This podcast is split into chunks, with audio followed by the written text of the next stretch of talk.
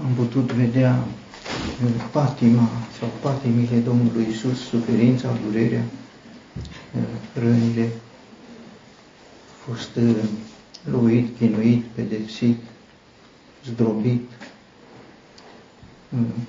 În următoarele șase versete este prezentată moartea Domnului Isus și începe cu această înfățișare ca un miel. Era folosit în vechime, în simboluri sau umbre, mielul ca un animal de jertfă, înlocuindu-l pe om.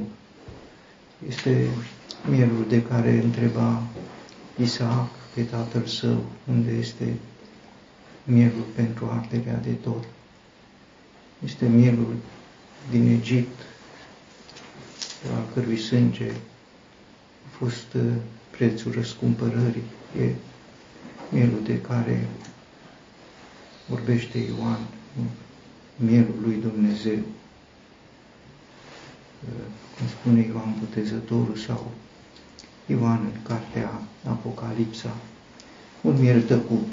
Uh, tăcut nu pentru că este tăcut mielul, uh, este destul de gălăgios mielul în general. Când uh, nu trebuie să știm, dar când împăratul Saul s-a întors de la războiul cu Amalek, era o mare gălăgie. Behăitul, el a vrut să se laude că a ascultat, dar behăitul acesta, ă, așa, sunt animale care nu sunt chiar tăcute. Aici este tăcut pentru că este ă, asuprit, luat prin violență, pentru că este chinuit, pentru că este la înjunghiere, e tăcut pentru că îl înfățișează pe Domnul Isus, asupra căruia Dumnezeu, Domnul a făcut să cadă asupra lui nelegiuirea noastră a tuturor. Tăcut în sensul că nu a reproșat nimic, nu s-a dezvinovățit în niciun fel. Noi citim adesea din uh, diferite texte ale Vechiului Testament ca să ne aducem aminte de suferințele Domnului Isus. Uh, nu toate uh, ne redau exact această tăcere cu totul unică a Domnului Isus, ca să ne dăm seama de tăcerea Lui. Trebuie să nu uităm că timp de șase ore cât a stat pe cruce, n-a rostit decât șapte cuvinte foarte scurte, aproape că într-un minut le-am putea uh, repeta pe toate, iar în rest tăcut, absolut tăcut. În general, oamenii sfinți care au fost supuși suferinței, aproape fără nicio excepție, chiar fără să vorbească mult, ori s-au dezvinovățit. Uh, Iosif tot a spus, am fost aruncat pe nedrept, nu, nu s-a plâns mult, dar tot a spus. Uh, că a fost Iov, este unul dintre cel mai contestatar uh, în dialog cu acuzațiile prietenilor lui. Ieremia se plânge și psalmiștii din care noi citim, și psalmul 22 și psalmul 69 și psalmul 102, scriși de David, sigur că da, tot lasă să se întrezărească că era altceva decât tăcerea. El a tăcut, el a tăcut. De ce a tăcut? A tăcut pentru că, întâi că Domnul a făcut să cadă asupra lui nelegiuirea, a tăcut pentru că s-a identificat cu această nelegiuire, A tăcut pentru că nu era nevinovat. Nu era nevinovat. Și a însușit aceasta. Și a însușit-o pentru că Domnul a pus-o asupra lui. În vechime, când era un om vinovat și aducea o jertfă, punea mâna pe capul animalului. Era un simbol al transferului vinovăției în seama animalului care era adus ca jertfă, poate un miel sau un berbec sau un vițel. Domnul Iisus nevinovat, singurul nevinovat, pentru că în fond toți ceilalți care au suferit, chiar dacă au fost prigoniți, nu pe drept, dar vinovați toți erau. N-a fost niciunul drept, niciunul măcar. Singurul drept Domnul Isus, dar în moarte, dacă Domnul i-a pus nelegiuirile noastre asupra Lui, a tăcut ca un miel, îmi spune cuvântul lui Dumnezeu. Tăcerea Lui este indirect dovada identificării cu cauza lui Dumnezeu. Tăcerea lui este dovada ascultării. Când taci, ai urechea deschisă. Dacă vorbești, asta anulează ascultare. Cine vorbește, nu ascultă. Nu poți să asculti și uh, să vorbești în același timp. Tăcerea lui este ceea ce cuvântul spune ascultător, ascultător de Dumnezeu. Dumnezeu i-a pus uh, nelegiuirile noastre, s-a identificat cu ele, supus în totul, tăcut. Uh, mi-amintesc că viața la țară, alte dăți, în preajma Paștelui în general, când sunt sacrificați miei, e liniște. În preajma Crăciunului, gălăgie peste tot pe la țară. Porcul nu, nu taci, porcul face gălăgie de strigă în tot satul. Un miel este uh, Domnul Isus, uh, asumându-și uh, vina, fără să nu și-a deschis gura. A fost luat prin uh, asuprire sau prin uh, violență uh, doar la judecată.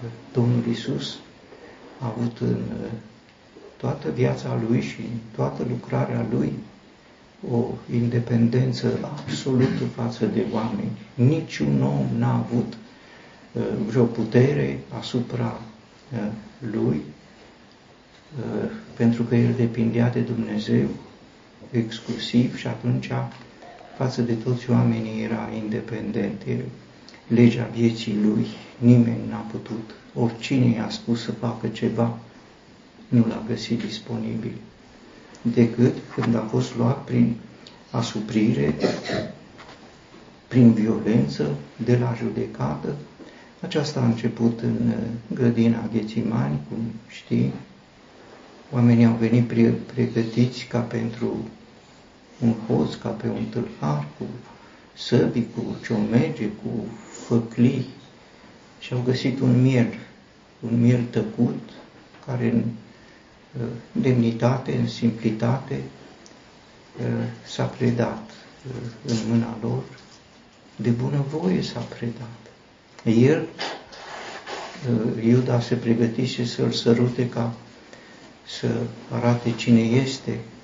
N-a fost uh, nevoie pentru că el, luați-mă, lăsați pe aceștia să se ducă cu câtă uh, demnitate, dar tot în grădina Ghețimani este primul moment când este luat cu violență pentru că este legat, fără ca el să se fi împotrivit. L-au legat, l-au dus la Marele Preot Ana, de la Ana l-au dus legat la Marele Preot Caiafa, de la Caiafa l-au dus la Pilat, de la Pilat la Irod, de la Irod la Pilat, de la Pilat în pretoriu, soldații l-au dezbrăcat de hainele lui, gol și-au bătut joc de uh, el. În, în Evanghelia cu Matei, el spunea, am fost gol, am fost gol. Uh, l-au îmbrăcat din nou, l-au dus, l-au dezbrăcat din nou, l-au răstignit, a rămas uh, tăcut. Uh, e o întrebare, generația lui, cine o va spune? Spune Isaia. Generația lui. Nu știm ce înseamnă. Uh, Evangheliile prezintă generația lui, cel puțin din două puncte de vedere, o primă generație a lui e în timpul lui Cezar August, când uh, Virinius era guvernator al Siriei și sunt uh, prezentați apoi uh, ceilalți, generația lui de început cu Betleemul, cu Zaharia, cu Iosif, cu Maria, cu păstorii, cu îngerii, cu magii, generația lui.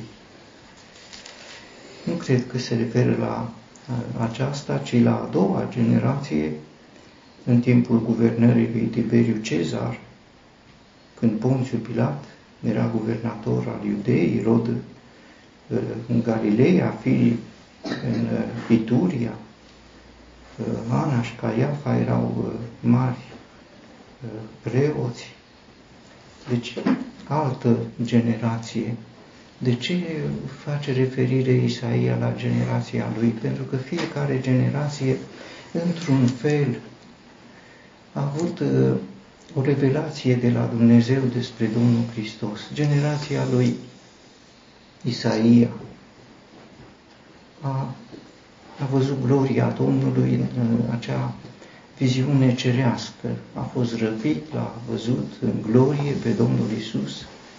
Ioan spune, noi am zice că e gloria lui Dumnezeu. Nu, Ioan spune că a văzut gloria lui. A coborât din glorie, a anunțat pe Emanuel, uh, fiul unei fecioare. Va mânca smântână, va rosti numele Tatăl, tatăl meu, se pare că în limba ebraică pentru copii e mai ușor să rostească numele de tată, cel din tâi cuvânt pe care îl spune este de tată. Și sigur prezintă generația lui, inclusiv cu capitolul 53 și cu, cu aceste suferințe. Uh, generația lui Isaia este asta, iată, în contact cu generația Domnului Isus, Isaia inspirat se gândește cum va fi, cine va fi să împlinească față de el, față de Emanuel, aceste uh, suferințe, să fie pedepsit, să fie lovit. A fost greu pentru generația Domnului Isus. Trebuia să fie orbi, trebuiau să fie surzi, Trebuie să, trebuiau să aibă o inimă care nu simțea ca să poată să-L omoare pe Fiul lui Dumnezeu. Nu e ușor, nu e ușor. Cât de greu a fost pentru, pentru Pilat să treacă peste conștiința lui, să condamne la moarte un om nevinovat, despre care toți spuneau că este, nu e ușor să, oricât de răi ar fi uh, oamenii, uh, se pare că sensul întrebării generația lui, cine o va spune, sensul întrebării este acesta, n-a fost nimeni în generația lui să-l apere pe Domnul Isus. Sigur, au încercat soția lui Pilat să n-ai nimic a face cu dreptul acesta. Am suferit mult în vis din pricina lui. A încercat și Pilat să îl elibereze, uh, au preferat un uh, tâlhar renumit, vinovat de crimă. Nu e ușor pentru o generație. Sigur, uh, Israel a avut faima, o faimă tristă, faima că a ucis pe proroci, pe toți prorocii care i-au, i-a trimis Dumnezeu. Dar la această faimă a adăugat acum că l-au omorât pe Fiul lui Dumnezeu, veniți să-L omorâm, uh, este unul dintre cuvintele pe care uh, le-a spus Domnul Isus într-o pildă. Uh, generația lui e greu de, de descris. El a fost șters de pe pământul celor vii, este un cuvânt greu de pare că într-un mod cu o violență uh, ieșită din comun s-a manifestat mânia lui Dumnezeu prin oameni asupra lui, uh, până într-atât încât a fost șters de pe pământul uh, celor vii. Despre una dintre cele mai mari energii sau forțe, energia atomică, se spune că suflul unei bombe atomice uh, uh, are uh, ca o consecință unde au fost oameni, dacă au fost oameni, în urma suflului bombei atomice nu rămâne decât efectul de umbră. Rămâne doar o umbră pe un zid, să zicem, sau pe pământ. Din om nu mai rămâne absolut nimic decât umbră. Este efectul cele mai mari energii și lucrurile acestea au fost uh, verificate. Așa se pare că a fost șters de pe pământul celor vii, fără să lase în uh, urma lui nici măcar o umbră. Sigur că are un efect pozitiv, pentru că înainte se spune că Domnul a făcut să cadă asupra lui nelegiuirea noastră a tuturor, iar dacă el a fost șters de pe pământul celor vii, odată cu el au fost șterse toate nelegiuirile, au fost șterse până într-atât încât să nu mai poată fi găsit. El nu mai poate fi găsit în, în forma aceea încărcat cu nelegiuirile noastre, a fost șters, desfințat, nu îl regăsești nicăieri, și așa sunt și nelegiuirile pe care le-a luat împreună cu el. Când în imaginile Vechiului Testament dădeau uh, drumul țapului pentru Azazel în pustiu, nu mai putea fi găsit de nimeni niciodată, nu putea fi găsit pentru că era desfințat de uh, pustiu, de animale sălbatice. De... La fel Domnul Isus a fost șters de pe pământul celor vii. Este în cartea, în Apocalipsa, pentru că cele mai mari energii sunt energiile apocaliptice, mai mari decât energiile atomice.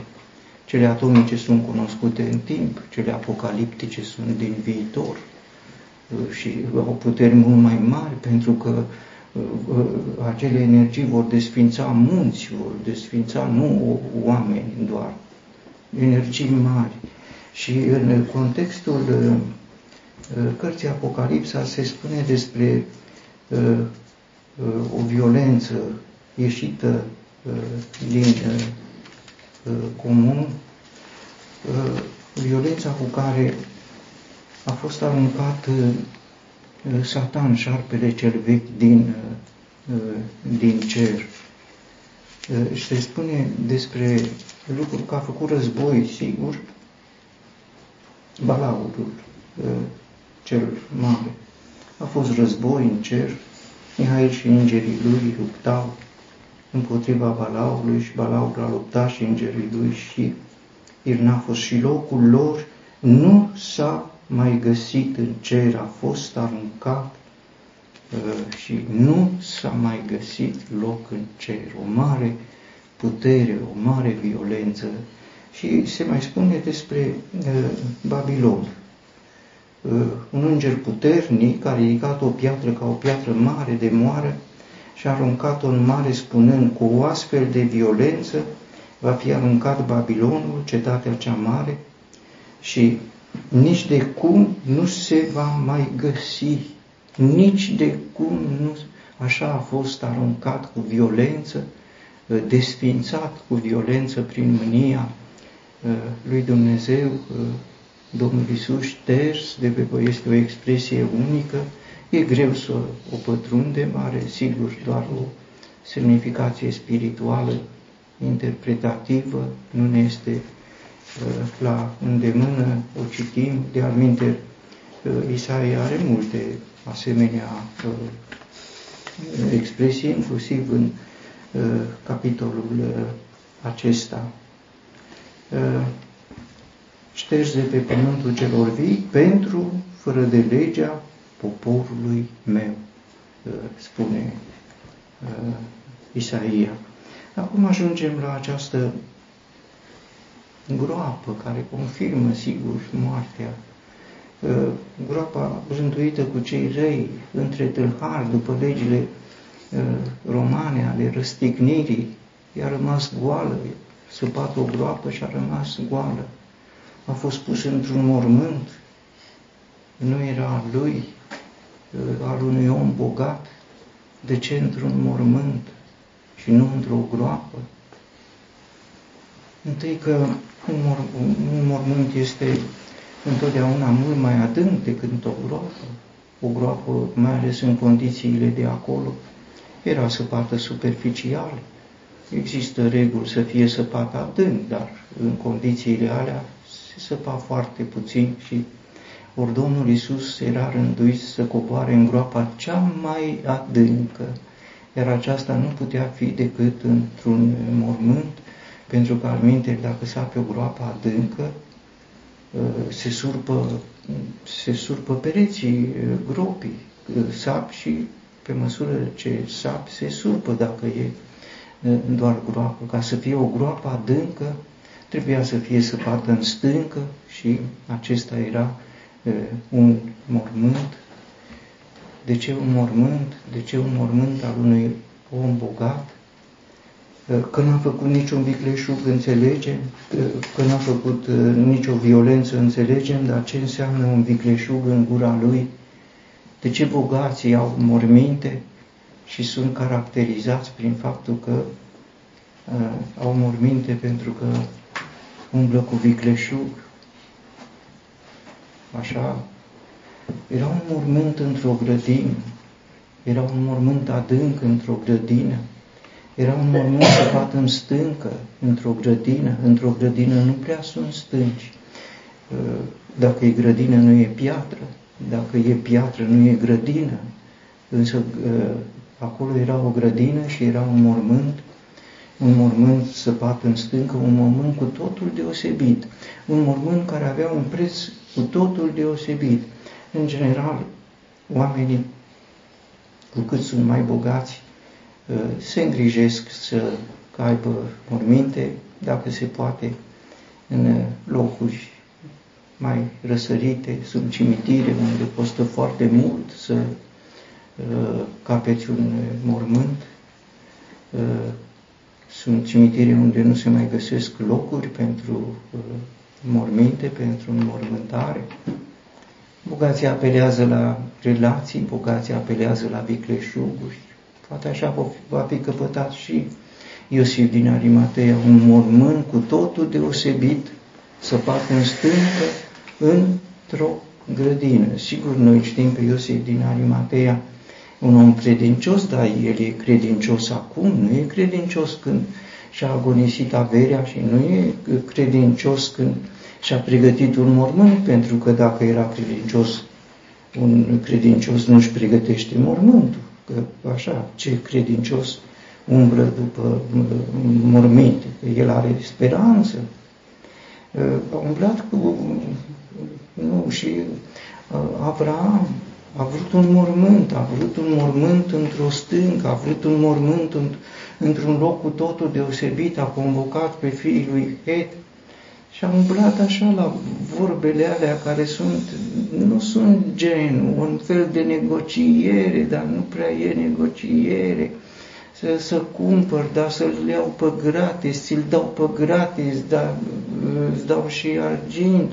Ori e cumpărat, ori e, e puțin din uh, ce e. Și Isus este fiul lui David, este fiul lui Abraham și a fost pus temporar într-un mormânt, așa rânduit Dumnezeu, care a făcut să cadă asupra lui nelegiuirea noastră a tuturor, a rânduit și unde să fie uh, uh, în mormânt, cum a rânduit să se nască într-un staul, să fie pus într-o iesle, așa a rânduit Tatăl, iar el a fost ascultător, așa a rânduit acum să fie pus în uh, mormântul uh, lui Iosif din Arimatea, din grădină, aproape de locul unde fusese uh, răstignit. A rânduit așa pentru că a coborât însuși Dumnezeu acolo. Așa a rânduit pentru că acolo avea să coboare el după trei zile, să-i deslege legăturile morții. Și așa așa a rânduit el unde să cobor. Scobor într-o groapă? Nu, că trebuie să fie adâncă.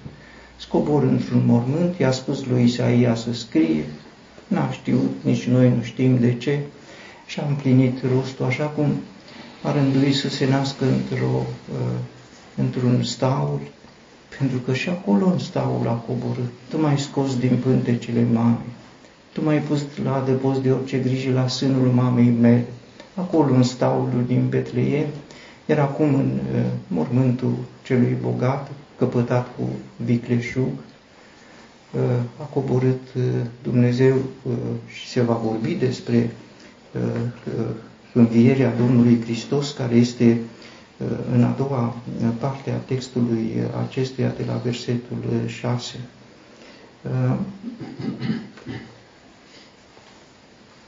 I-a plăcut Domnului să-l zdrobească. E iarăși un cuvânt pe care e greu să-l, să înțelege plăcerea lui Dumnezeu ca să-l zdrobească. Nu știm ce înseamnă lucrul acesta.